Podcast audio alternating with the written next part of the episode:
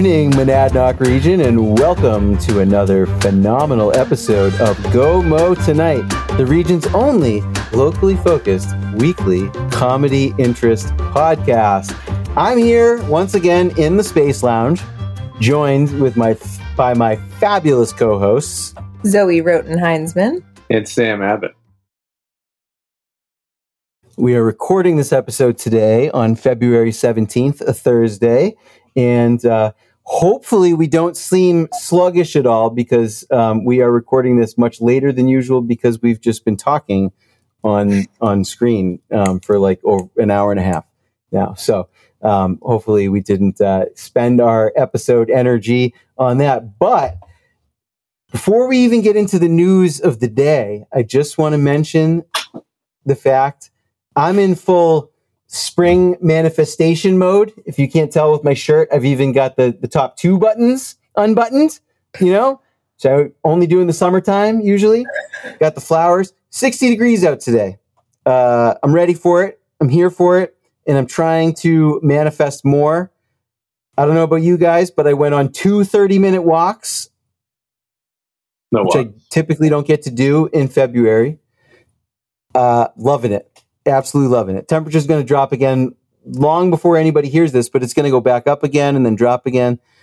Climate change. As temperatures do. As they do. As they do.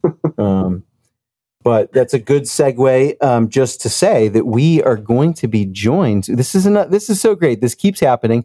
We have another episode with phenomenal guests this week, and so we are pleased to be able to say that um, tomorrow. We actually we have not yet recorded this but we are going to be uh, recording a segment with none other than joel huberman steve walker and tony cassidy of the peterborough community power task force which if you caught our episode with the prep task force you'll know that the ballot initiative and we, we didn't know this until we did the episode we, we learned this in real time so you may not be aware.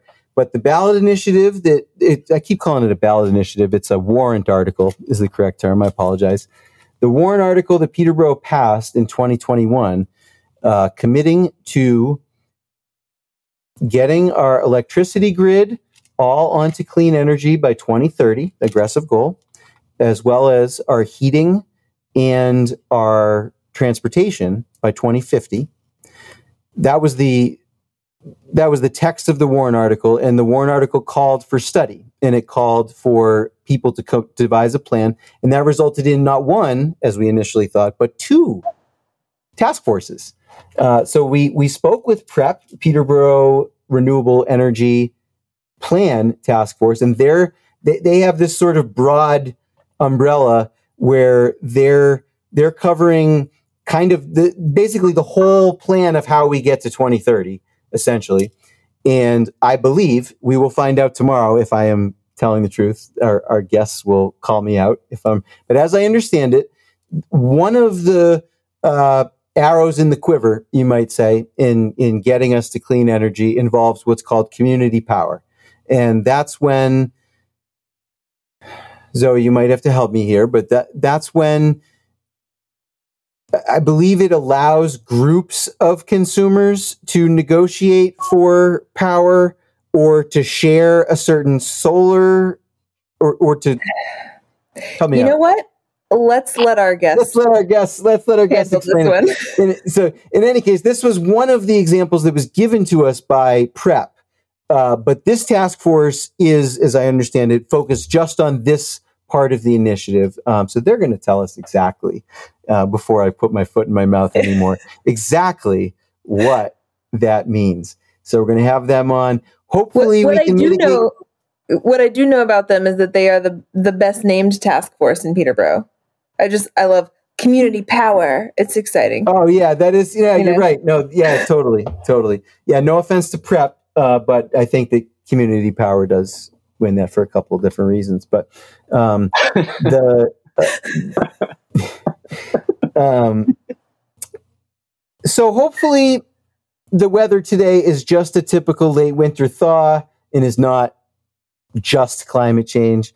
I mean, as I, I, I joke, but as as hopefully most of you know at this point, it's it's uh, notoriously difficult to actually pin any particular weather event or pattern and say that this is climate change. So who knows? Um, I'm going to try to enjoy the warm days anyway, but it certainly does seem that our winters have become a little bit more volatile in any case because we uh, we did get warm and then cold and then very warm and then we're going to get cold tomorrow morning. My AccuWeather claims that we're going to drop from 49 to 37 between 9 and 10 a.m., which is kind of nuts.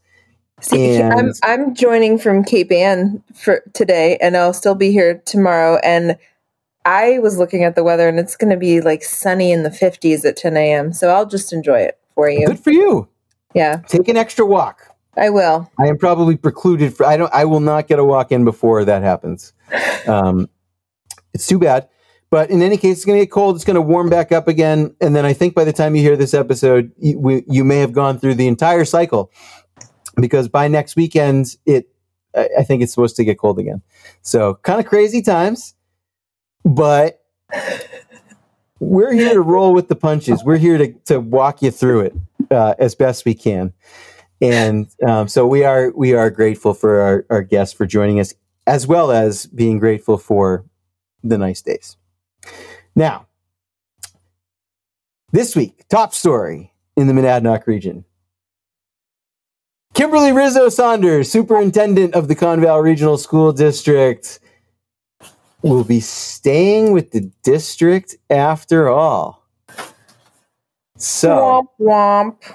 we talked last week about the fact that she was one of two finalists for the Portsmouth School District superintendent job. And now I feel extra funny because uh, the rumor at the time that we recorded that episode was that uh, the other finalist had potentially already taken another job in Vermont and that she was probably a shoe in. And accordingly, my comment last week was well, if she doesn't get it, she can get the fuck out anyway because she clearly doesn't want to be here. So here we are. Here we are, speaking truth to power. And um, um, Zoe, why don't you hit us with some of the uh, the, the coverage from the, the newspaper on this uh, exciting subject? I was just going to say, like, are we sure this is a job? Because that she was looking for here. Because I think she describes it as a professional. Uh, now I can't find the article. I'm sitting here like flipping through every every stack of paper here. Oh, here we go. She says she's not looking for another superintendent position. She she's staying here. She's happy to serve here in Conval. And the Portsmouth position was a professional opportunity I decided to explore. Not looking for another job. Well, so I n- now I'm frustrated on a couple of levels because I believe one of the other things that I said last week was that part of the job of being a superintendent is understanding the politics and, and knowing how to be political and, and craft a political statement and and and in general deal with the public and and persuade them at times to to see your way but also at times i hate to use this phrase but also at times to kind of read the room you know know know when not to put like an extra couple million bucks in the budget for a useless program to pad your budget like that kind of thing. You know good political skills. And and i and i regret to have to say to you my dear viewers that and and listeners that hearing that statement from Kimberly Rizzo Saunders makes me realize that nope, she she does understand at least some of the political thing because that is a very very well crafted, carefully worded statement. Uh, it's meaningless if those of you who, who don't speak politician. Um, she, she is not looking for another. Yes, th- thank you, Kim. You are not looking for another superintendent job because the one that you were looking for up until a few minutes ago told you no. um, so, you know, I'm glad you don't have another job that you're in the running for uh, as well. That's good, I suppose. I'm glad we're just the only fallback and, and you don't have a, an hierarchy of them. I suppose.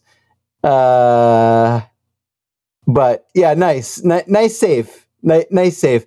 I'm I'm not looking for another superintendent job now. Now I'm not. Now that I tried and I failed, I'm not looking for another superintendent job.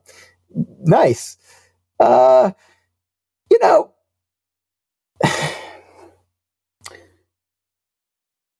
as I said before we got on the air tonight, I'm sometimes I sometimes feel guilty for saying things like this, but I'm just not going to hold back because it's clear that the the people that I am potentially piling onto simply do not care. But uh, just throwing out there that like if I was paid to be a reporter, and again, we we do our our media work with no budget and no remuneration. We we do have sponsors that that uh, occasionally come and cover part of the costs of the operation. But uh, if I was a reporter on staff uh, getting paid, or or an editor perhaps giving an assignment to a reporter, I, I might have maybe produced a follow up question to that statement, like you know, like heard the statement and been like, yeah, but uh, but you were. And so, you know, you, like it's it's actually okay. In fact, encouraged often in many schools of journalism to ask follow up questions and like challenge something that someone has just said to you, even if they seem like a nice person. It's it's sort of your job to be like, yeah, yeah, but what well, what about you know the fact that you you were you were a finalist at this other job and you were going to take like actually I mean a good journalist right the the proper follow up question is actually to say does that does your statement indicate that had you been offered the Portsmouth job, you would have declined? right? Because that's kind of how you know if it's a true statement or not, right? I am not looking for another job. But if Portsmouth offered it to me, I would take one, you know? Kind of shitty, Kim, you know? Sorry, but that's like, it's kind of crappy. And um, yeah, I don't know. So I, I know the article also contains a quote from our esteemed school board president. Yeah, the school board chair. You want to hear that? That please. He says he says I've applied for many different positions, both inside my agency and outside my agency, over my 25 year career. Personally, I am happy that the superintendent will be staying with the Conval district. As an individual board member, I'm also happy that we don't have to conduct a national search in a highly competitive market where superintendents are retiring or leaving the profession in high numbers. Yeah. So I read that and I have a few responses. Now his statement is not meaningless like the superintendent's statement is. Uh, honestly, I think it's a I think it's a sincere. It's not a politician's statement, honestly, and he is literally the elected politician. Um, that's a sincere statement of of belief and experience. That's not carefully crafted. I agree with parts of it and kind of object to others. So, like on the first point about like having applied to multiple positions and say, yeah, of course, like I, I don't I don't think that what Superintendent Rizzo Saunders has done is like morally wrong or anything. Like I don't, you know, and it's, it's certainly not legally wrong. Like it's not wrong. It's it's it is okay to seek other positions in your career. That's that's part of what a career is, especially in today's world. Typically, you know, a lot of times people move around different places you know, things like that. That's cool. Okay. Like I'm with you that far. And I'm also the part that I, of his statement that I do agree with the most, that I cannot argue with at all is yes, I too am glad that we don't have to hire somebody else because there is a, I, I definitely have some pointed criticisms of our current superintendent, but there is a devil you know component. There is always a possibility of getting a, a worse person as a replacement. Um, these searches are expensive. They take a long time. And, you know, the job market in general is, uh, is very much on the side of the applicants. So you could end up, you could end up with potentially, I don't, I mean, I like to think that you could do better than this, but it's also possible that you could end up with a less qualified, uh, worse performing candidate that you have to pay more money to today. And so I'm with you. I'm with you, Tim. I do. I do hear that. And when I say get the fuck out, Kim, I don't mean literally. You know, um, it's you know, obviously we'll we'll let you stay. You know, um, out of the goodness of our hearts.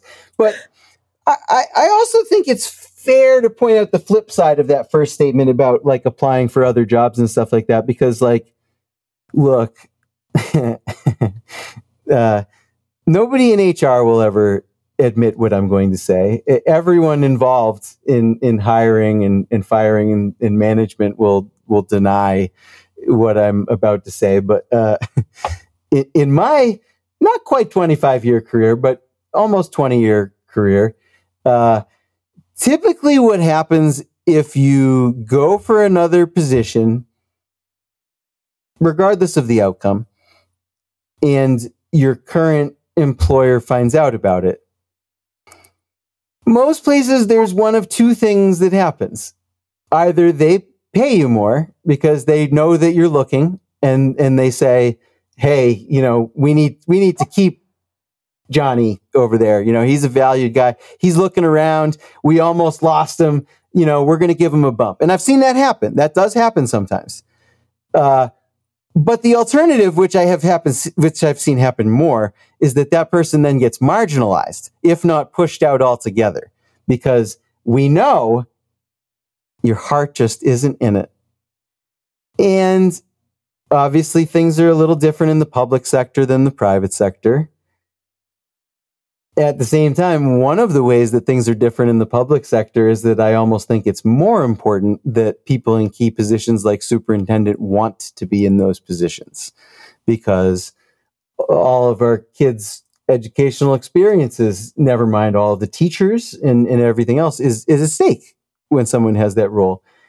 I mentioned last week in the podcast that I had a superintendent who was there my entire school tenure and who regardless of what may have happened to him in his second career after that, was a diligent public servant and looked out in our interest and wanted to be in Townsend. That's where he wanted to be superintendent. We don't have that here, and we know this. Mm. You know, I I mean, no one should feel bad for feeling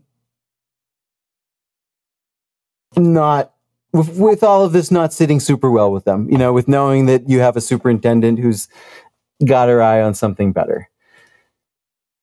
I've talked a lot about this just individually just now, but I'll say one more thing, which is just that um, th- my my lingering concern here is that I felt that when in last year's budget she proposed um, a I believe it was $1 million uh, uh, for, and again, let's just remind everybody, this is the, this is the biggest chunk of every town's budget it, it is going to the schools. And we all believe in the schools and we want the schools to be funded. Uh, but we also want the budgets that people propose to be f- fair and, and reasonable on the other and in good faith and in the best interest. And it's already many, many dozens of millions. And so to add even one more million dollars for a permanent remote learning program, which parents and teachers and students do not want or need ever anywhere. Um, to me, I interpreted that as a just a career move. You know, to to for someone like Dr. Rizzo Saunders, the way to advance in your career is to be able to show on your resume bullet points of innovative innovation, new programs, you know, being ahead of the curve, doing things before your peers. And sometimes, if we're being honest, if a little Machiavellian, those career resume patter type programs might be better for the resume holder than the people that take part in the programs, the people that have to run the programs, and the people who have to pay for the programs, the taxpayer. And that's not that cool. And it's the game, right? I, I am a big believer in like the game is the game, right? And and we're all in it and we got to play it. And perhaps it's it's the superintendent's role in that game to look out for number 1, right? But in turn, it is our role in that game to respond to that and to not just let it happen. Like you don't you don't just let it happen. Ultimately, I think they took that out of the budget or somehow found the money to make it work without. But it was because of public outcry, and so to have seen a very wasteful thing that I saw as careerist, followed immediately by uh, clear intention to advance one's career outside of our district, you know, sort of confirms my suspicions about the first proposal being in bad faith. Now I can't give her the benefit of the doubt about that. I don't know. It's too bad. I think she'll, I'm sure she'll stay on for a couple more years before finding something better. Uh, that would be my prediction. I don't know if you guys have any other thoughts on that. Kind of said it all, you know. I, I, th- I think I think she's just going to do wonderfully, and uh, I'm sure it's just going to all go really swell. And I and I, I can imagine that she may feel slightly uncomfortable after having that publicly exposed.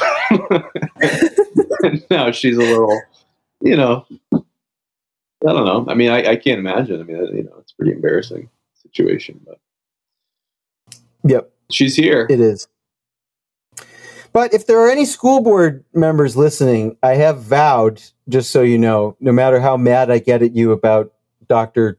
Rizzo Saunders or the budget or anything else that you might do, I have. I mean, I could. I could always change. There's still time for me to change my mind. But I have. I have vowed at this point to vote to reelect whichever one or two of you is up for reelection this term because this week you voted unanimously to lift the mask mandate across the Conval School District effective March 7th. I'm a big fan of that move and I really appreciate it.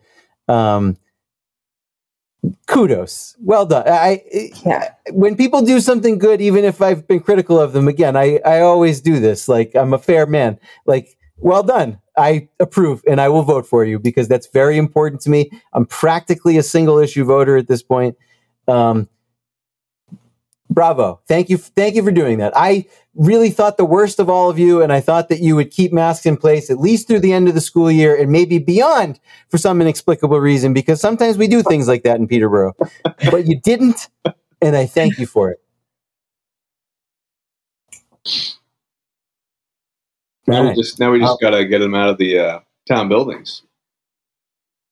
The- It expires. It expires at the end of the month, so oh, we'll does. see what it happens. does. See, I'm not Yeah. up on up on Oh, what's that?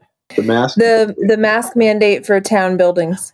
Oh, right. Oh, yeah. Okay. Yeah, yeah, yeah. And I, you know, I already gave those those selectmen a little shit for that one, but um, yeah, at least uh, February is a short month, That's right. More than halfway over. So more than halfway over, and my suspicion is that they will not renew it again. Es- well, especially after the after the school board vote. If it's optional in the schools, come on. you Yeah. know? Um, we're at that point, everyone in society. Like I said, like I said last week, the helpers are gone. Um, like it's it's the, all, of the help is complete. All of the help that is available has been distributed, and there it is is gone. Um, now now we just we, we go on, and thank God. And and you know. So, somebody listening, I'm sure, is going to be like, "Oh, look at Chris, that anti-science, ignorant little shit." But like, I bet you, you, whoever is thinking that, aren't aware that um, basically what I'm advocating has been the policy in uh, across all of Europe uh, for the last year and a half, ever since they reopened schools. No masks in Europe because kids are not really at risk for it. They're not big spreaders of it, and this is, it turns out, as the Europeans will tell you, backed by the science. Um, I'm pretty sure even the Science TM has been saying on CNN that cloth masks are fashion and not oh yeah, effective. yeah, yeah, but yeah. that's true. Well, we decided that we decided that like what a couple months ago, all of a sudden, um, we, Yeah. yeah. Um, funny, funny things um, that that we do um, here, but good. But th- thank you, uh, school board, for for doing that, and the town, I'm sure, will follow will follow suit. Um, but uh, speaking of the town, we got some uh, some moving and shaking uh, at the town level, right? In terms of municipal buildings and seizing lands, which some people think is a crazy idea, but as we can see, it, it happens sometimes. It, yes, eminent domain. Eminent domain. I remember learning that in high school and just being It's totally pretty rare at the town level at New Hampshire for eminent domain to be invoked. I've never heard of it at the town. uh, The only real This might be the first time I've heard of it. Yeah. The only real example of eminent domain I've ever heard of was when my in-laws house was like seized so that they could build a interstate in Connecticut Well, like 50 years ago. That's the only example of it in real life that I've ever heard of. Yeah, it's pro- that's. I mean, that's probably the most common occurrence. Is you know we need to build a road where your house is. Yeah, and let's see. This is at the I have my papers not in order. Um, but the Yeah, but you know what? Props to you for bringing the papers all the way to Cape Ann That's right. Wow, just I for did this. do that. Yeah, just for this. that Just is for this. impressive. Um, the town is working on the municipal campus project, which is going to be new fire station, eventually new police station, and some other stuff. Right? It's well, going to be. yeah. a- I mean, they're going to demolish the community center, which used to be an armory. Um, is that a and I fact? I believe that's the vision. I don't know if that's included in this current proposal, but that's what I've been led to believe is part of the plan. Um, someone not that long ago was publicly talking about like what an eyesore it is. I believe you know, and like you're coming into Keene, and there's just I don't know it's- it- Elm Street. Um, Yes. Especially that end of Elm Street is particularly ugly uh, by Peterborough standards. You know, I mean, Um, it's true. I mean, I, my understanding from the rec committee is that this building may be overhauled, but is not necessarily slated for demolishment. I know there's some people who want to knock it down. Okay, so I- I, don't I'm know how sure I don't know how fair. official that. You know what I mean? Like Yeah. I, I don't know. I don't know who's who's the shot caller on this and whether that is being advanced. But some some big changes will be made. Um, Yeah. In any case, what yeah. about the And- and- bumblebees? I do like the bumblebees. I'm sorry. The bill. I don't mean to. If No. anybody, yeah, please. Yeah, It just I'm not disparaging the mural. That was a big deal. You know, It is I- a big deal. It's nice. save that. I like it. yeah, I You're don't right. even hate the building. I don't know. Like I, it's that got that kind of like. I mean, I don't want to like build a new building that looks like it, but I don't hate it. I I kind of like that old municipal. I'm You know, kind of like, like I don't know. Yeah. I'm kind of like if we're if we're like building building new shit, you know, like for if I mean like the vision for this is like the municipal campus, you know, it's like the the new public buildings of the of the town. Yes. And and I I'm saying that I don't hate the building just as a standalone, not as part of a municipal campus, because it'll probably look terrible with whatever that's, they're yeah, going to that's kind of right. It is- I'm like, you know, how does it work in this new scheme? You know what I mean? yeah, like, yeah. I'm like- not. I'm not thinking that far ahead. Yeah. And you know, those of you who are seeing dollar signs go up as I talk, I understand. And you know, you you just a lot of people won't like a lot of people won't like hearing this, but like my my position on the property taxes, frankly, is that they're gonna go up. And they're gonna go up for pretty much like probably, you know, I'm I'm in my late thirties, I'm an older millennial, you know, the the folks who will be in charge of everything for the next 20 years or so, as the Super Bowl halftime show proved once and for all, like I've been saying for fucking years. Anyways, I'm one of them. And the whole time that we're in charge, unlike our predecessors, the baby boomers, and yes, I am skipping Generation X on purpose because they're not our predecessors. They went, they came before us, but they have basically no connection to us or the boomers. They're just lost. They're lost. Sorry, guys. You are you're all even though Prince Charles is literally a, a baby boomer and not an Xer, but you're all Prince Charles. Like you, you guys are getting crowned way too late. That's it. Like you you're gonna get crowned in order to die. Like you're never gonna be in charge of anything. You're never gonna be the target demographic. Like it your time already went, came and went. Like the boomers have stayed alive and vibrant for far too long and it has cost you. It's cost us too. We should have ascended 15 years ago, but you will never ascend. Anyways, I'm one of those low, loathsome people that's going to be targeted to by marketers for a long time. But also the the burden that I will carry as part of that, again, unlike the boomers, is that we're going to have to fucking pay for all the shit that the boomers decided not to pay for. Sorry, parents, but all of our parents decided not to do a lot of things that needed to be done. And now we're going to have to do it because if we don't do it, things are literally going to fall apart. And the only way that we can do it is to give money to the government. Unfortunately, that's the way it is. So yeah, I think if we're going to be the generation to like foot the bill for all this shit, like let's fucking do it right, and we don't need a, an armory for a community center. Let's build something. That's what I say. Fair but enough. anyways, please please continue with the story Fair because enough. because there's caveats here because my dollar signs have a limit too, and we'll get So- to that. Uh, yeah, we'll get to that. But this is about um, 3.36 acres on Elm Street. Uh, I don't know if you've ever walked on Elm Street, but it's like there's a wetland back there and it is vibrant with life. Um, Mhm. Francie von Mertens, the Conservation Commission co chair, calls it busy with birds, deer, and other wildlife. And you can hear it if you walk down Elm Street at dusk. You know, there's there's a lot of activity there. But the town's gonna gonna uh, put some buildings there instead, although they have agreed not to encroach on the wetlands. But they're taking this land from the Harris Center, which is currently owned by the Harris Center with a conservation easement held by the Town Conservation Commission. But the town is doing, quote, the right thing, and they're going to trade like some other land to the Harris Center somewhere else. So Oh, there there'll be an, an equal amount of like conservation land um, Being conserved. for the bears to live in. I love a good land swap, not for the bears, but for the people. But I'm pretty sure that must be where all the deer in our neighborhood live. Like we saw really we saw a nice deer recently, like a dark dark furred deer. Remember that? You were there, Chris. You enjoyed that dark furred deer that was like running by your house. Oh, when was that? What were we doing? I don't remember, but there was Oh. a deer out the window. Yeah, I, yeah, no, you're right. I've seen I've seen a few a few deeries lately. Um, yeah, Yeah. I'm cool. I I, am cool with out- the deer. Yeah, Nice. I think they hang out over there behind the uh the ugly building. Nice. yeah. I mean, I, I mean, I, I say it's ugly. I, I'm kind of repeating what I've heard other people say. Like it's a, it's a brick, it's a brick armor. It looks like a New Hampshire National Guard armory building because that's what it was. Um, I like brick buildings. It's cool. Peterborough likes brick buildings, but it's very, does.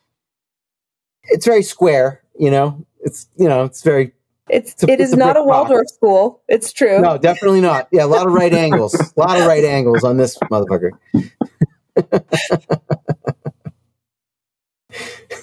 yeah.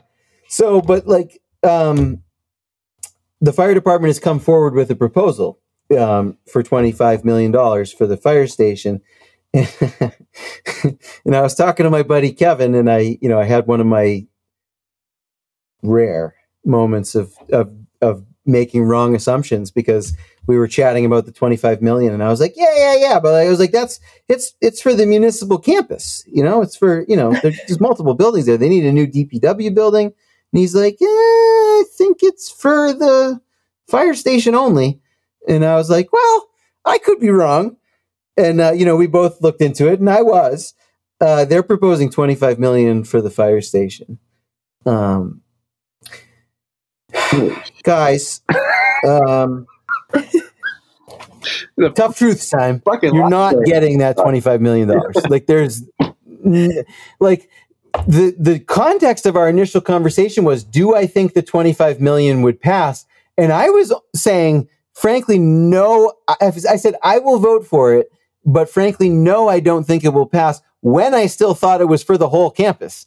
Um, and that's because and the reason I feel that way is because like I said because of everything I already just explained I'm ready to foot the bill. You know, that's why I would vote for it because 25 million, I think, for a whole campus, especially if it included a new community center, reasonable.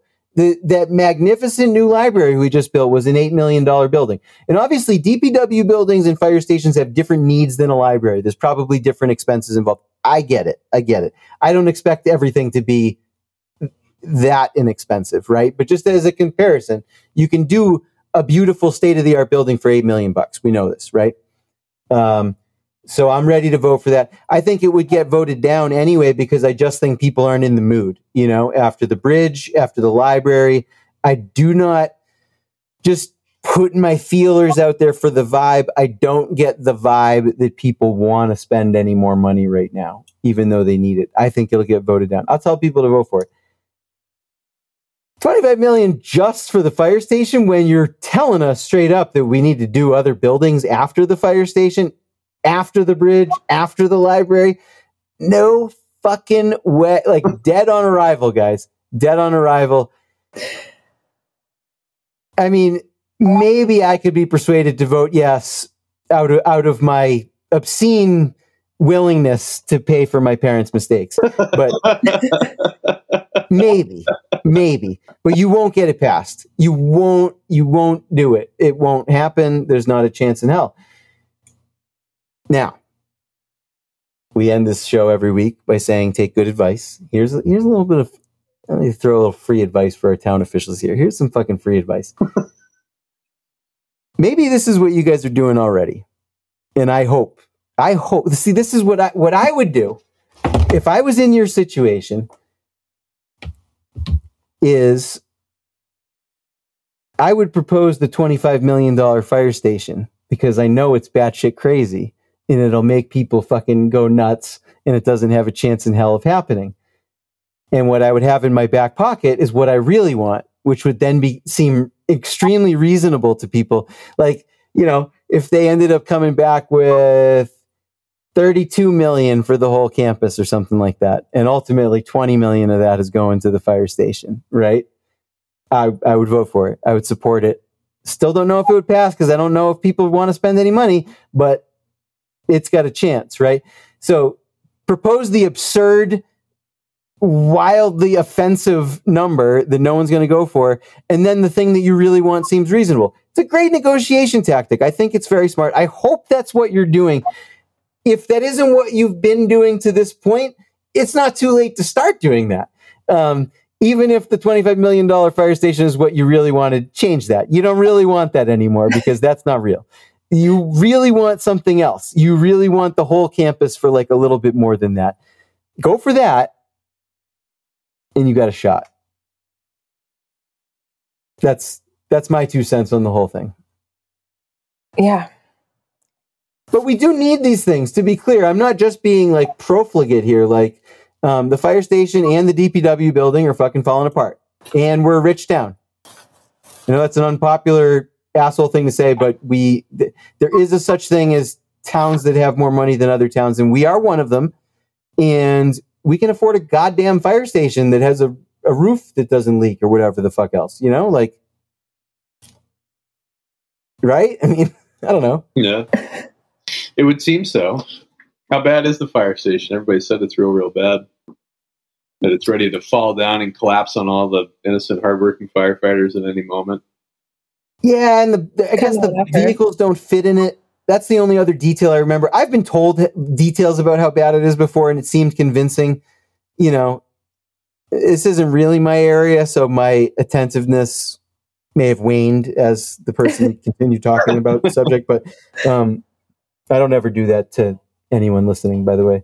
Um, but um, the um, so yeah, I, I can't share any specific details because I don't I don't remember them. But yeah, it's it does it does not sound to me like they're full of shit. Like as with the bridge, it, I I I am convinced at this point that we are probably several years, if not more than several years, past the time when like it was actually reasonable to do this. Again, yeah. this is part of what I'm talking about with the we got to pay for the things that people should have paid for before. Um, and um, yeah, they probably should have done this before and they didn't. And now we're behind. And, you know, I mean, I think there's a, isn't there a, a funny quote in there from the architect about the costs about to go up or whatever? Yeah. And, you know, I just, I hate to pick on the architect, but, and I'm just like, they're paid to do this. I mean, they're, they're doing their job. I understand. It's like being a um, lawyer. Yeah. But like the, the architect is like, you know, you better do it now because the cost of the cost of everything is going to go up and you you don't have to pay more later and you know, that's probably true, but it also sounds a little bit like bullying the town into like accepting this ridiculously expensive fire department plan. It's one of those um there's there's some aphorism that I'm not going to remember about like the devil telling half truths or whatever, but like that's what that's that's what this is because yeah, like it is hundred percent true that the building expenses are probably going to keep going up. I don't think we're done with inflation yet. Everything's volatile. Yes, w- th- there is there's no scenario where like punting makes it cost less at all. It punting probably makes it cost more um, but my when when I see a proposal like this, and you're saying that, my answer is like, well, that's on you to come up with a good proposal in a timely fashion before everything goes up again, because this proposal isn't that. Try again. Let's do this again. It, if you want to not waste a lot more time and money, abandon this idea and already go straight for plan B because this is this is plan A is off, guys. It's not going to happen. Um, it's just it's not. Um, I don't know. What do you what do you guys think? You... a lot of money. Yeah, it's a lot of money. I mean, the li- the library is kind of a tough pill to swallow, and that wasn't necessarily the town either, right? But still, it's it's, it's bigger numbers, yeah. you know. So then to, people to are take, still take that and you know two and a half times it, it's like holy shit, three times it, right? Yeah, people are people are mad about the the copper details on the library because it costs so much. Like it, I, I, it makes me curious to see this fire station plan. You know, like what are the nice architectural details here that are, you know, what's their fire pole made I, of? You know. I and and the, yeah, you're right about the copper detailing, absolutely, and that's that's part of what where I'm generating my uh, judgment on the mood is coming from is things like that. Right. But uh, to that, along those lines, I have also seen several people now that the bridge is done or or practically done, um, complaining about the fact that we did spend more to basically recreate the historic look and feel of the bridge. Right. Really? Oh yeah, oh for sure. Oh, oh yeah, because people are like there was some there was some dude. I'm not going to say his name, but he thinks he's a genius and he says a lot of half smart things. Um, but he was commenting about like he did a calculation to figure out that basically the cost per it might have been square foot of the states bridge that they're replacing by the liquor store. Yeah. Is like half or less than the cost per square foot of the bridge that we built over Main Street. Okay. Which like, yeah, uh, yeah, I, I mean, that's worth talking about. But the reason for that is obvious. Like that's a 101 bridge on a in an area of town that's not considered scenic. And they're going to throw like a slab. I mean, I don't know anything about bridges. I don't know if it's really a slab, but they're going to throw like the cheap, the cheap fucking kind of bridge on it. Like the, the yeah. most regular bridgey bridge you can get. and that's why it's going to cost less, you know, but we didn't want to lose the stone and the arch and all the other things. And I think that's right. I really do. Yeah. Just like I don't think we should have, just like in the rich town of Peterborough, I don't think we should have a fire station that vehicles can't fit inside and that the roof leaks. I think that the historic bridge in the historic part of town should be kept historic looking to match that. And to to side against that is short-sighted. It's short-sighted thinking. Yeah. It's not investing. It means you don't believe in the future of the town. Right.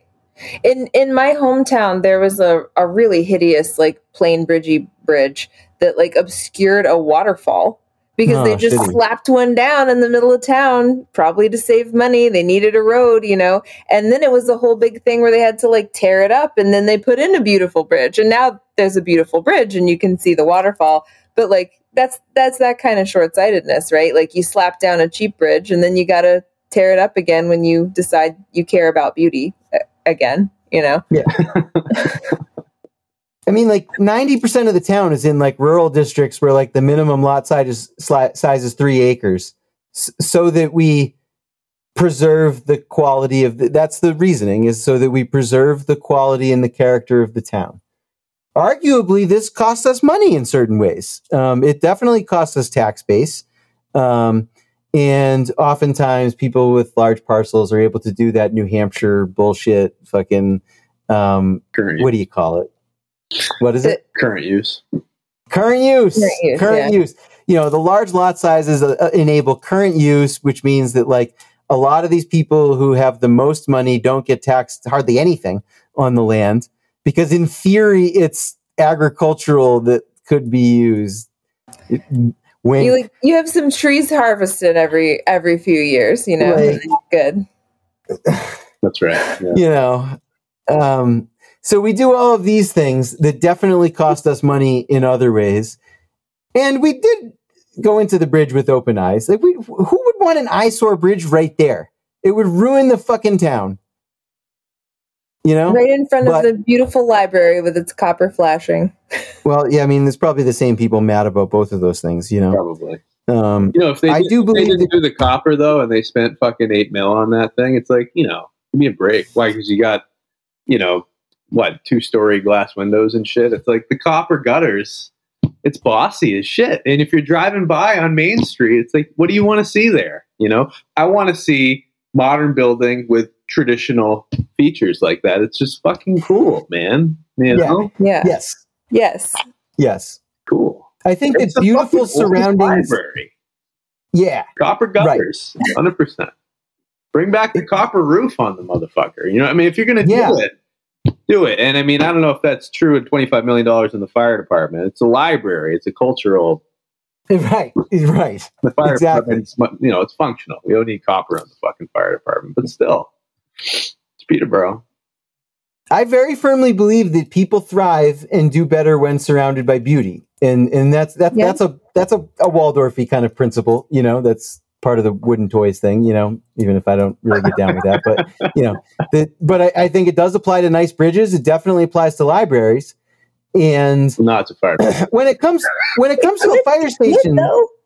you could what? Wait, what? I It missed that. could it could apply to a fire station, and we don't Oh, need it could, we but- don't but- need a copper roof on it, but like true. it should, you know. Hopefully, it looks but like nice. where like where I, the way that i think it applies to a fire station is that let's not like the fire station doesn't have to be an architectural masterpiece but it has to be adequate Yeah. to a town of our standing you know we we have to have a fire station that matches our own dignity you know Mm. and without that i mean the, the two things self-reinforce one another i believe and yes of course uh, a certain amount for for i like to head off the critics sometimes a certain amount of privilege is required to have this conversation yes i, I agree um, if if if we were not in a town with the wealth that we have would we be having this discussion about aesthetics probably not uh, and that's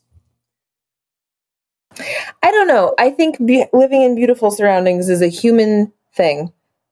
That's that cuts across, you know, time and and a class and country and maybe when it it, comes maybe when it comes to like fire departments, okay, like that's a little bit of like a privileged piece of that conversation to have. But in terms of surrounding yourself with beautiful things, that's a human birthright. Yeah. Yeah. And and obviously like things are declining all over the place we know this we especially people who are our age who were were there in the you know like future is golden 1990s and then saw that all fade very directly at very at a very like pivotal arc in the story in the novel of our lives right? Um, we know things are worse than they were 20 years ago. Anybody who tells you otherwise is a fool. Um, it's totally true. Um, but let's not embrace the fall of society you know what i'm saying like let's not let some of these things fall to the wayside willingly let's at least put up a fight you know before we all have towns without functioning fire stations or without copper gutters on the library. or without po- without beautiful copper gutters on the library No, but it's a good point. come on I, I can't imagine that copper is that much more expensive than whatever they would use but whatever It's not. It's not cheap. It's definitely not cheap. But the have you seen the Wilton the Wilton Fire Station? I can't picture it in my head, but I'm sure I've seen it. Downtown Wilton, you know where the post office is, maybe. Uh huh. It's kind of adjacent from there. It's right near um, what else is there? I mean, I don't know. Is it near the town hall? It's if you're coming from Milford, you pass it on the right hand side on your way before the. Okay. Okay. All right. Like, I got you. Here's All the right. fire station. Here's Maple Street. Goes up a steep hill, and then your next building on the right, effectively, is the town hall. After the Okay. granite, Yeah. Yeah. Sure. Yep. built a flashy, nice, real pretty fire station there. I mean, a you know, I thought it was very over the top. This is not super recently, but in the last ten years, I think it's it's you know, and it's right there. You can't ignore it. You know, it used to be like a three garage, you know, kind of a shithole, and now it's got some you know floor to ceiling glass. It's it's it's not bad, but Hmm. so maybe they could they could you know take a page out of Wilton's book and build up the library, not the library, the fire fire department. I think they have an antique fire truck in Wilton too that's there and it's kind of on display. Oh, cool. I mean, hey, Hmm. you know, we got the library. Just saying, they got Yeah. the fire station.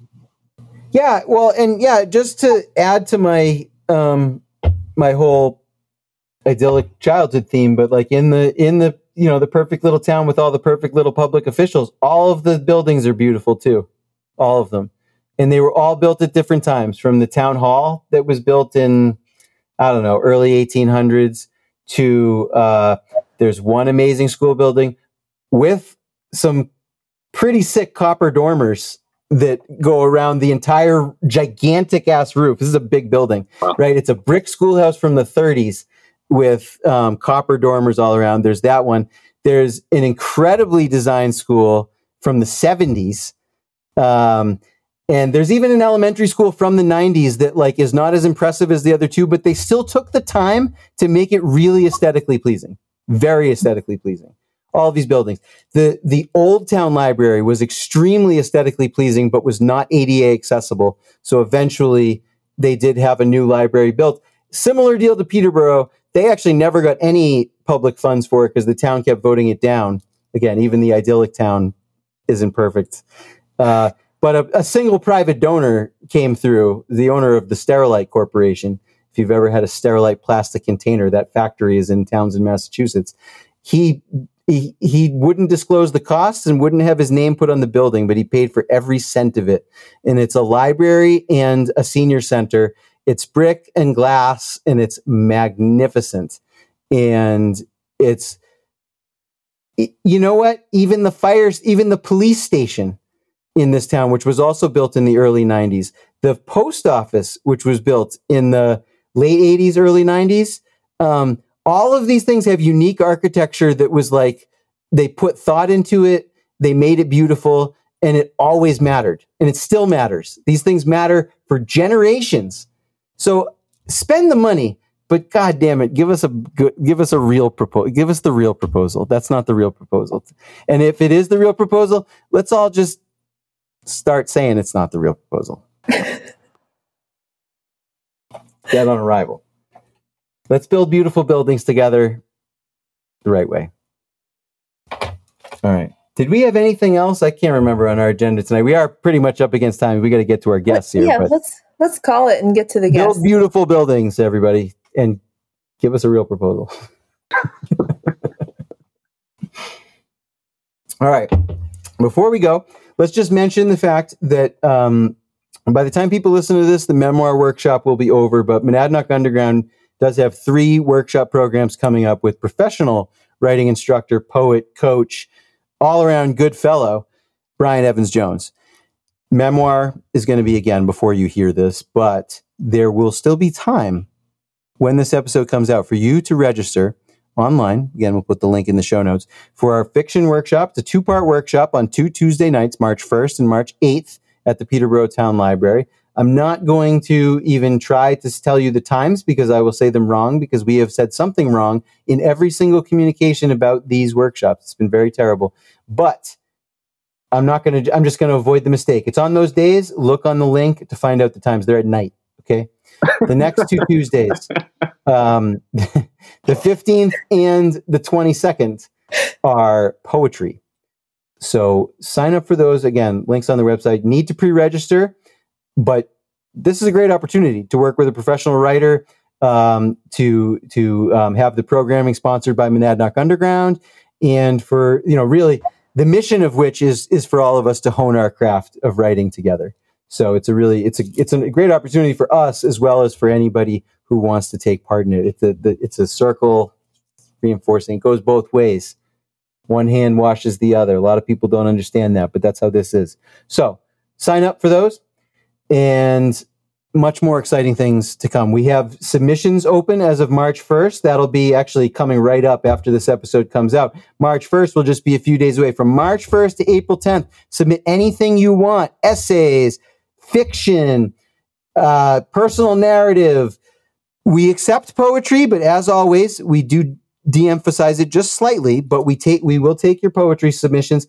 Submit to us. There's a contest involved. We're going to give awards out at the end. All of this stuff is going to be published in our spring season from April 15th to June 15th. It's going to be a blast, just like the fall season was. So, if you haven't started writing, get to it. You've got to you, from the time I'm recording this, you have about two months from the time you hear it. You've got a little bit less than that to get your stuff in before the deadline.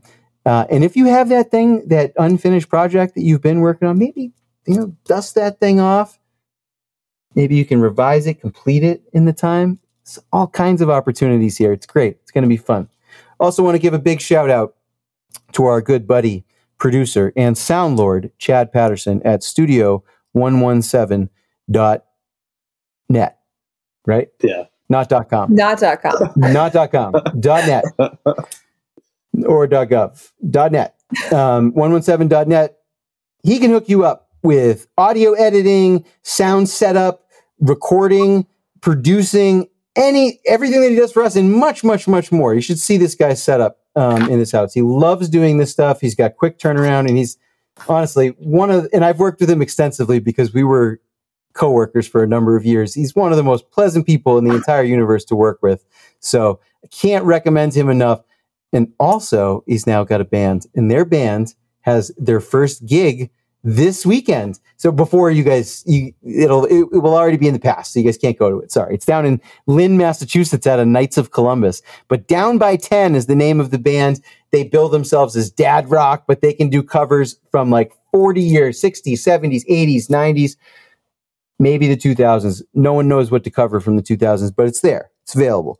They, you know, they'll play yacht rock, dad rock, um, whatever kind of rock you can think of your party, your bar mitzvah, your baptism, your retirement, your wedding, even. I bet you they would, I'm sure they would do weddings. I don't think that they, I don't think we've talked about weddings, but I don't think they would turn you down.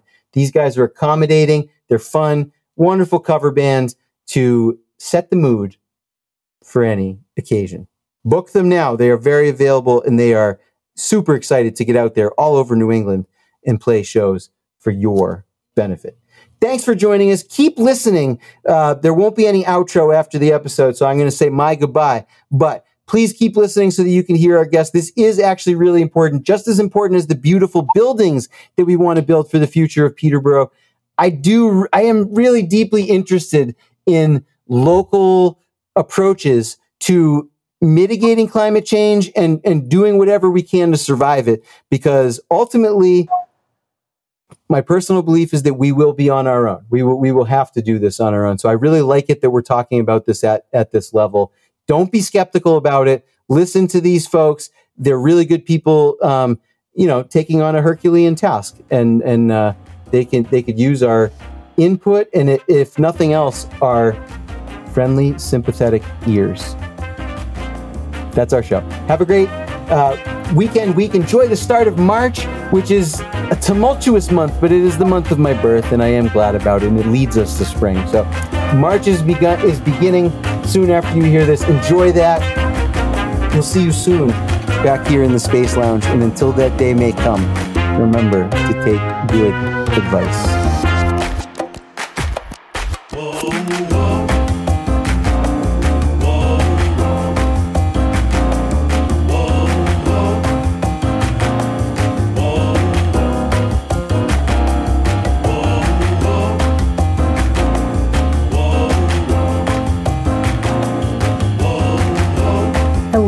Everybody. We are joined today by Joel Huberman and Tony Cassidy, co chairs of the Peterborough Community Power Task Force, the best named task force in town, in my opinion. Community Power.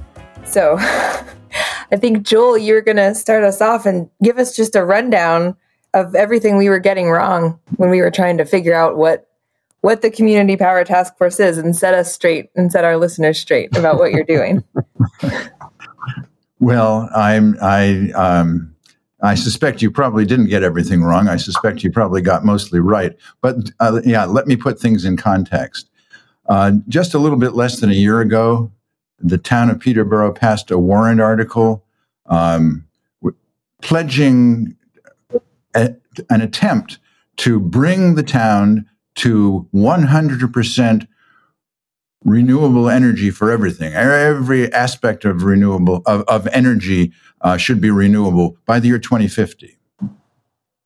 But uh, also, in the same warrant article, there was an aspiration to make all of Peterborough's electricity, that's not just the electricity used by the municipal buildings, but also the electricity used by residents and businesses, all the electricity used in Peterborough to be based on 100% renewable sources by 2030. That was aspiration. Uh, that was a little bit less than a year ago. Uh, since in, in, the intervening time, uh, it has become possible thanks to relatively advanced New Hampshire legislation. Uh, the main bill is RSA 53 E as an elephant, uh, uh, as modified by HB 351 or 315, I can't remember offhand, uh, which was passed uh, last year and put into effect in October of last year. Um, those two bills in combination enable communities like Peterborough to do their best to find sources of electricity that are more renewable and possibly less expensive than the sources of electricity um, used by Eversource in its default program. Um, this is called electricity aggregation, and it's a relatively complicated process. But I hope we can we can make it clear to uh, all of the listeners. Um, at this point, I'm going to let Tony Oh, oh, oh, sorry, I've got more to say. Um, in order to deal with the 2030 limit, um, the town of Peterborough established a um, a public committee. This is an official committee of the town of Peterborough called the Peterborough Community Power Task Force. If you go to the uh, town website and look under government, you'll find the heading Community Power Task Force. And if you click on that, you'll find a lot of information about our task force.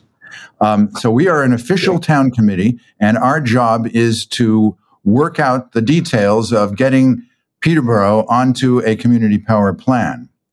There's another committee that was formed at the same time. It's not an official town committee. Instead, it's what we call an ad hoc committee. Um, being ad hoc gives it both more freedom and um, uh, maybe a little bit less power. But uh, in any case, it's a very important committee. That's the committee you heard about in the previous podcast. It's the Peterborough Renewable Energy Planning Team or PREP team. And that's the committee that is tasked with working out the overall strategy to get us to 100% total renewable energy by 2050. Okay, Tony, take it from there. Okay. Uh, well, our task force has put together uh, a draft plan that will be presented at town meeting. Uh, it, it is the Peterborough Community Power Plan. Uh, so let me talk a little bit about that plan, and and I'll start with community power and what that is. In short, community power is a way for towns to help their ratepayers save money on their energy bills and also get more energy from renewable sources. Um, with this legislation that Joel referred to, uh, cities and towns are allowed to pool the energy needs of all of their residents and small businesses and use that to make bulk purchases of electricity at wholesale prices. Today, Eversource, our utility, of course, delivers the electricity to uh, all of the customers in Peterborough.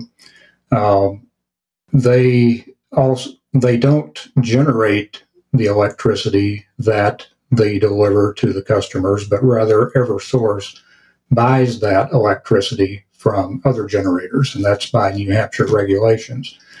Uh, with community power, Eversource will continue to deliver the electricity. Uh, they will continue to do the billing of the electricity, so everyone continues to get their bill just as they currently do. Eversource maintains the poles and wires uh, and so forth. But instead of Eversource buying that electricity, Peterborough Community Power would then buy the electricity, uh, and they would buy it in bulk for the residents and small businesses of the town. Um, so this um, this provides several benefits uh, to the ratepayers in in Peterborough. Uh, number one is savings. The fact that uh, we would be buying in bulk um, is one factor in getting pricing down, but also Peterborough would be allowed to choose when they buy the electricity. Eversource, as the utility and by state regulation, can only buy the electricity two times per year. And so they go out to the electric market. Whatever the market is at that point in time is where they get their best rate uh, available on that date. And they purchase the electricity for the next six months, and that's passed on to the ratepayers. Under community power, we'll be able to buy uh, and shop around for that electricity at any time. So, uh, and we will have uh, third party service providers that will be contracted with the town uh, who have expertise in the energy market and they will watch the energy market and make the purchases when energy rates are at their lowest uh, rather than being tied to those two times per year. Uh, so the fact that we uh, we we choose when to buy the electricity uh, helps save money in addition to buying in bulk. Uh, we'll also have the benefit of more local choice. So Peterborough can control the ener- energy mix where it comes from, and also how the rates are set. This will also support, as Joel mentioned, Peterborough's energy goals of achieving 100% renewable energy sources for electricity by 2030. The uh, community power will also promote equity uh, throughout the town. today, a lot of people would like to participate uh, and enjoy the benefits of renewable energy, but putting solar panels on their roof is just not something that's available or practical to everybody. Uh, some people live in a home that they rent, so they can't put the solar panels on, or maybe they own their home and the roof is not situated properly, or there's lots of shade, or for whatever reason, um, putting solar panels on is, is just not practical. But with community power, uh, you don't have to have solar panels on your roof. All you have to do is pay your electric bill, and you can participate uh, in the benefits of renewable energy. Also, community power will uh, give us the ability to establish a reserve fund. That reserve fund can be used down the road as it accumulates uh, money, uh, and it can be uh, used to um, fund projects uh, such as local renewable energy development, um, energy efficient renovations for um, low and moderate income homes. Uh, it could be used for purchasing batteries for energy storage to be used during power outages uh, and things like that. Uh, so, um, very beneficial to the town.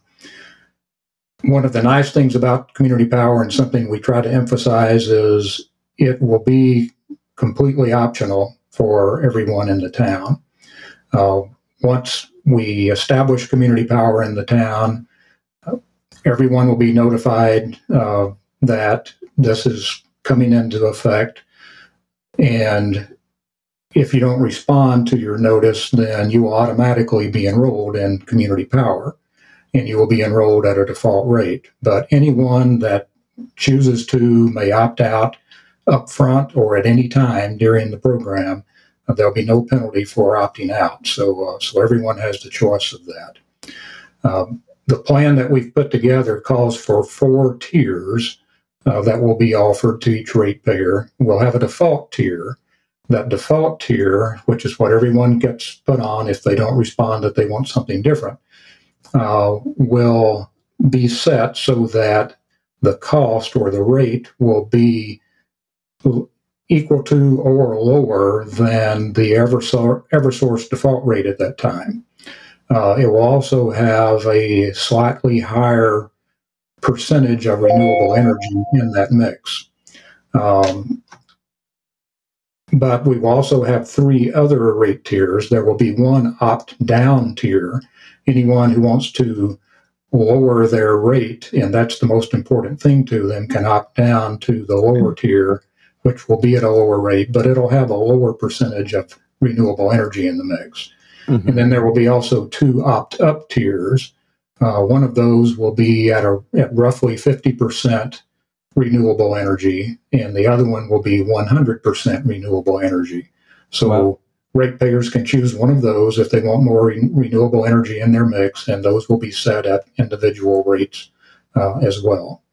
And uh, like I said, anyone can opt up or opt down or totally opt out of the plan at any time, and there's not any penalty for doing so. That that so answers that, uh, that. That's it in a nutshell the big question I had was what this looks like for you know a, an individual ratepayer, and you just answered that pretty well. So we're not.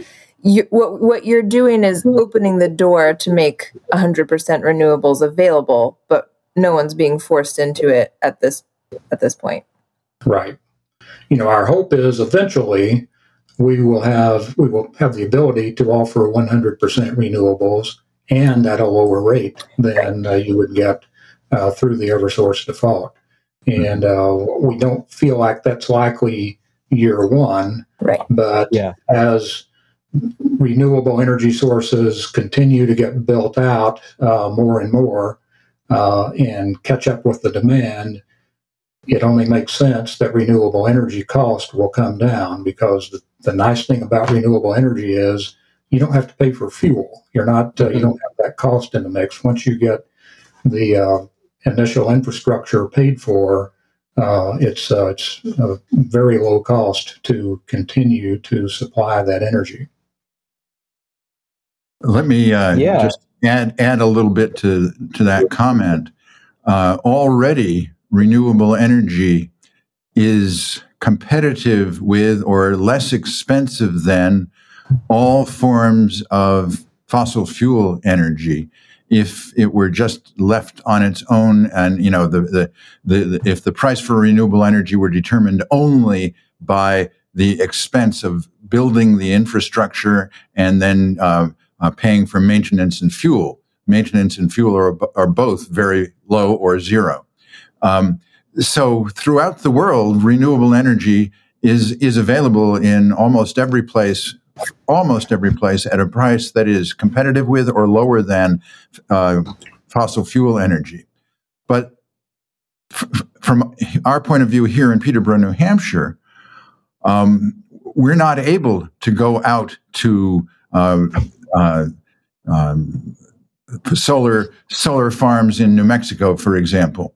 We buy our renewable energy through a process called renewable energy certificates. Uh, they uh, when when a renewable energy company um, generates a certain amount of energy, I believe it's one megawatt, that company is awarded a renewable energy certificate and can then put that certificate onto the market. We in Peterborough will be buying renewable energy certificates on that market. Right now, as Tony pointed out, there is a significant shortage of renewable energy compared to the demand. So the price for renewable energy certificates is high. We are hoping, as Tony says, that as time goes on, um, the uh, amount of renewable energy available will blossom, and uh, that will drive down the uh, uh, increase the supply, driving down the demand, and allow the price to come down. Um, so uh, we're hoping that by 2030, the 100% renewable option may prove to be the least expensive of the options mm. at that time. Yeah, I mean, and at that point, I mean, doesn't the, the market forces kind of take over, right? I mean, you, I mean, why why wouldn't you? You'd almost have to be, uh, I don't know, um, it's, it's sort of a sadomasochistic thing going on if you choose the more expensive, more fossil fuels option, right? I mean, you know, the, just really hate the sun or something. Yeah, you're you're really just a uh, an unhappy person, I guess, if that's if that's what you're you're choosing to do. But um, so yeah, I mean, my my first rea- reaction to all this is that I feel like it's rare to hear a plan, especially for something as complex like this, that seems to already address most of the common criticisms against a plan like this beforehand. So I'm I'm I'm fairly I'm fairly impressed. I don't I don't know I don't know what else people would think of to to oppose something like this. I mean, you're you're offering more choice, opt in. Um, you know, lower cost. Yeah, lower, right lower bat, cost. You know, as an option. Um, and it's and it's forward thinking, and in in the sense that you know you are anticipating you know further things to happen in the market that will that will enable this more and you know as as you mentioned it also generates re- revenue for a fund that that can continue to further these same goals in other ways i don't know pretty it sounds like a pretty pretty solid deal here. So so what are the challenges that you guys are up against in terms of implementing implement making this a reality? Like is this just a matter of getting this to town meeting or are there are there more hurdles involved? There that's are the, that's the big thing is getting it to town meeting. One, one other thing I want to mention and why this is so good uh, is that there is no cost to the town to implement community power. Uh, it, will, it, will, have no effect on taxes. Uh, the, it will not tie up any of the town staff uh, because it will be administered by a third party. Uh, so um, financially, there's no downside to it. Yeah, that's and important that to know. Yeah, yeah. yeah, the third party will be compensated by a very tiny charge, uh, surcharge on the on the rate, but it, it, it's it's uh, we don't know for sure yet which uh, what the surcharge will be, but um, uh, there's a good chance it might be as low as one mil per kilowatt hour. One mil is point one one tenth of a cent. Ah, I see. Yeah, that doesn't doesn't sound overly burdensome as a surcharge. right. right. Um, so yeah, so we want to bring this to town meeting, and and and it'll it'll be you know a question before the voters of the town, and and let's say we we pass it. Mm-hmm. We proceed. Is there is there are there any are there any other other hurdles beyond beyond that point? Yes, there are. Uh, the there are two hurdles for us. One hurdle is um, bringing the uh, the plan as passed by the town uh, to the uh, New Hampshire Public Utilities Commission. Mm-hmm. The New Hampshire Public Utilities Commission, as you may be aware, is currently way behind in its agenda. Um, it um, has had before it for some time uh, the, the, necessity to make uh, the fine fine rules for implementation of community power plans. Uh, it is now beginning to work on that. Um, we are not yet sure what those fine rules are going to be.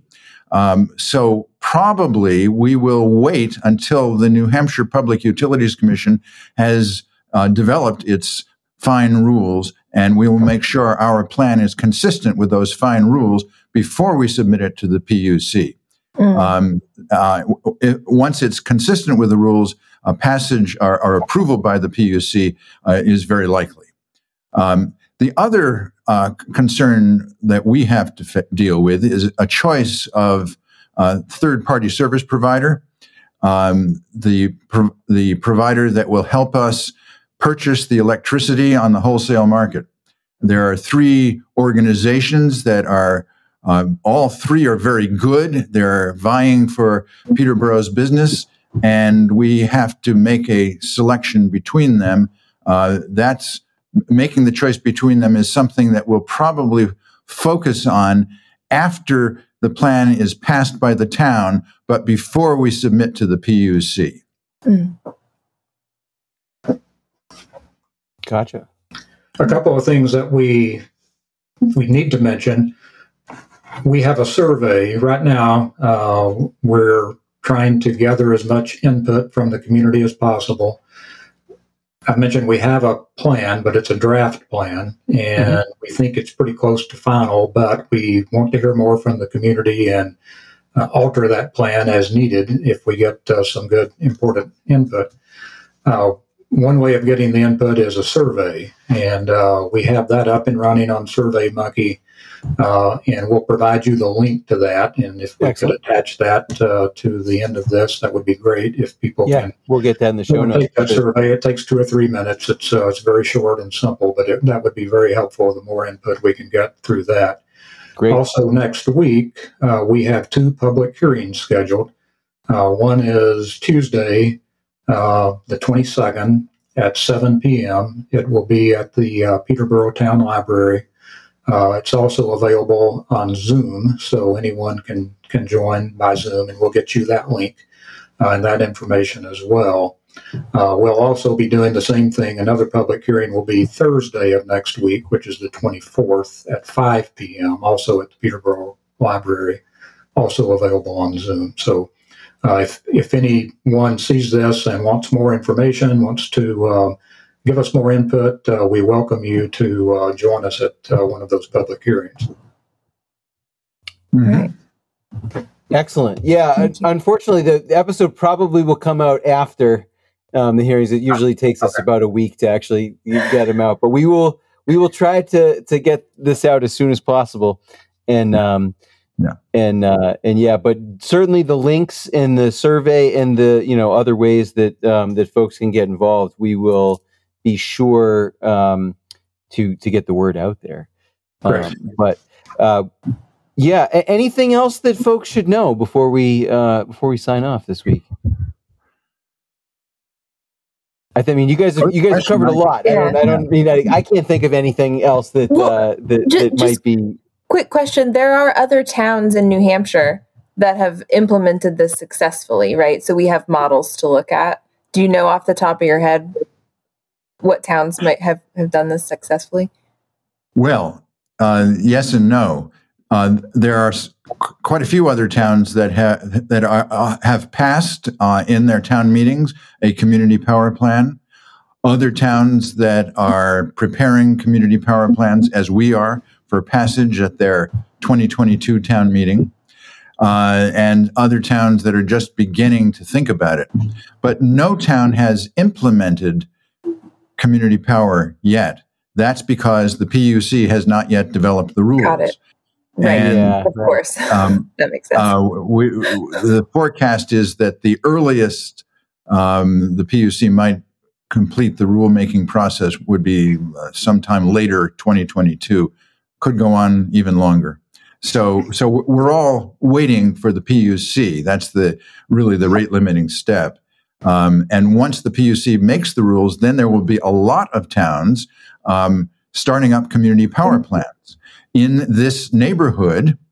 Uh, the city of Keene, the county of Cheshire, Cheshire County, and and city of Keene both are are developing such plans. Um, uh, the town of towns of Harrisville, Marlborough, Swanzey, um, Wilton, all all in this neighborhood. Um, I may yeah. be missing one or more towns in this neighborhood, and then it goes out all across the state. There, for example, Exeter uh, is doing this. Uh, uh, the Upper Valley region is is rich in such towns because the um, the man who single handedly did the most to bring um, community power legislation to the state of New Hampshire. Clifton Below lives in Lebanon. He's one of the administrators of the town of Lebanon, uh, but he's also the man who understands the legislation uh, most of all. He's working with the PUC to um, to to get good rules. Excellent. Nice. And while this is all brand new here in New Hampshire, uh, it's not that new in several other states. Massachusetts, for one, uh, has this up and running, and there are a lot of towns in Massachusetts that have this. They don't call it community power. I forgot it's uh, uh, the Um, aggregation of the term, but it's it's very very similar uh, to this. Yeah. Uh, and uh, California, uh, a number of other states uh, have similar programs uh, that are already up and running, and the towns are utilizing them, and it's uh, proving to be beneficial. Yeah. Uh, but I, I do want to say that New Hampshire, Massachusetts, California, and the other states are a minority of the total.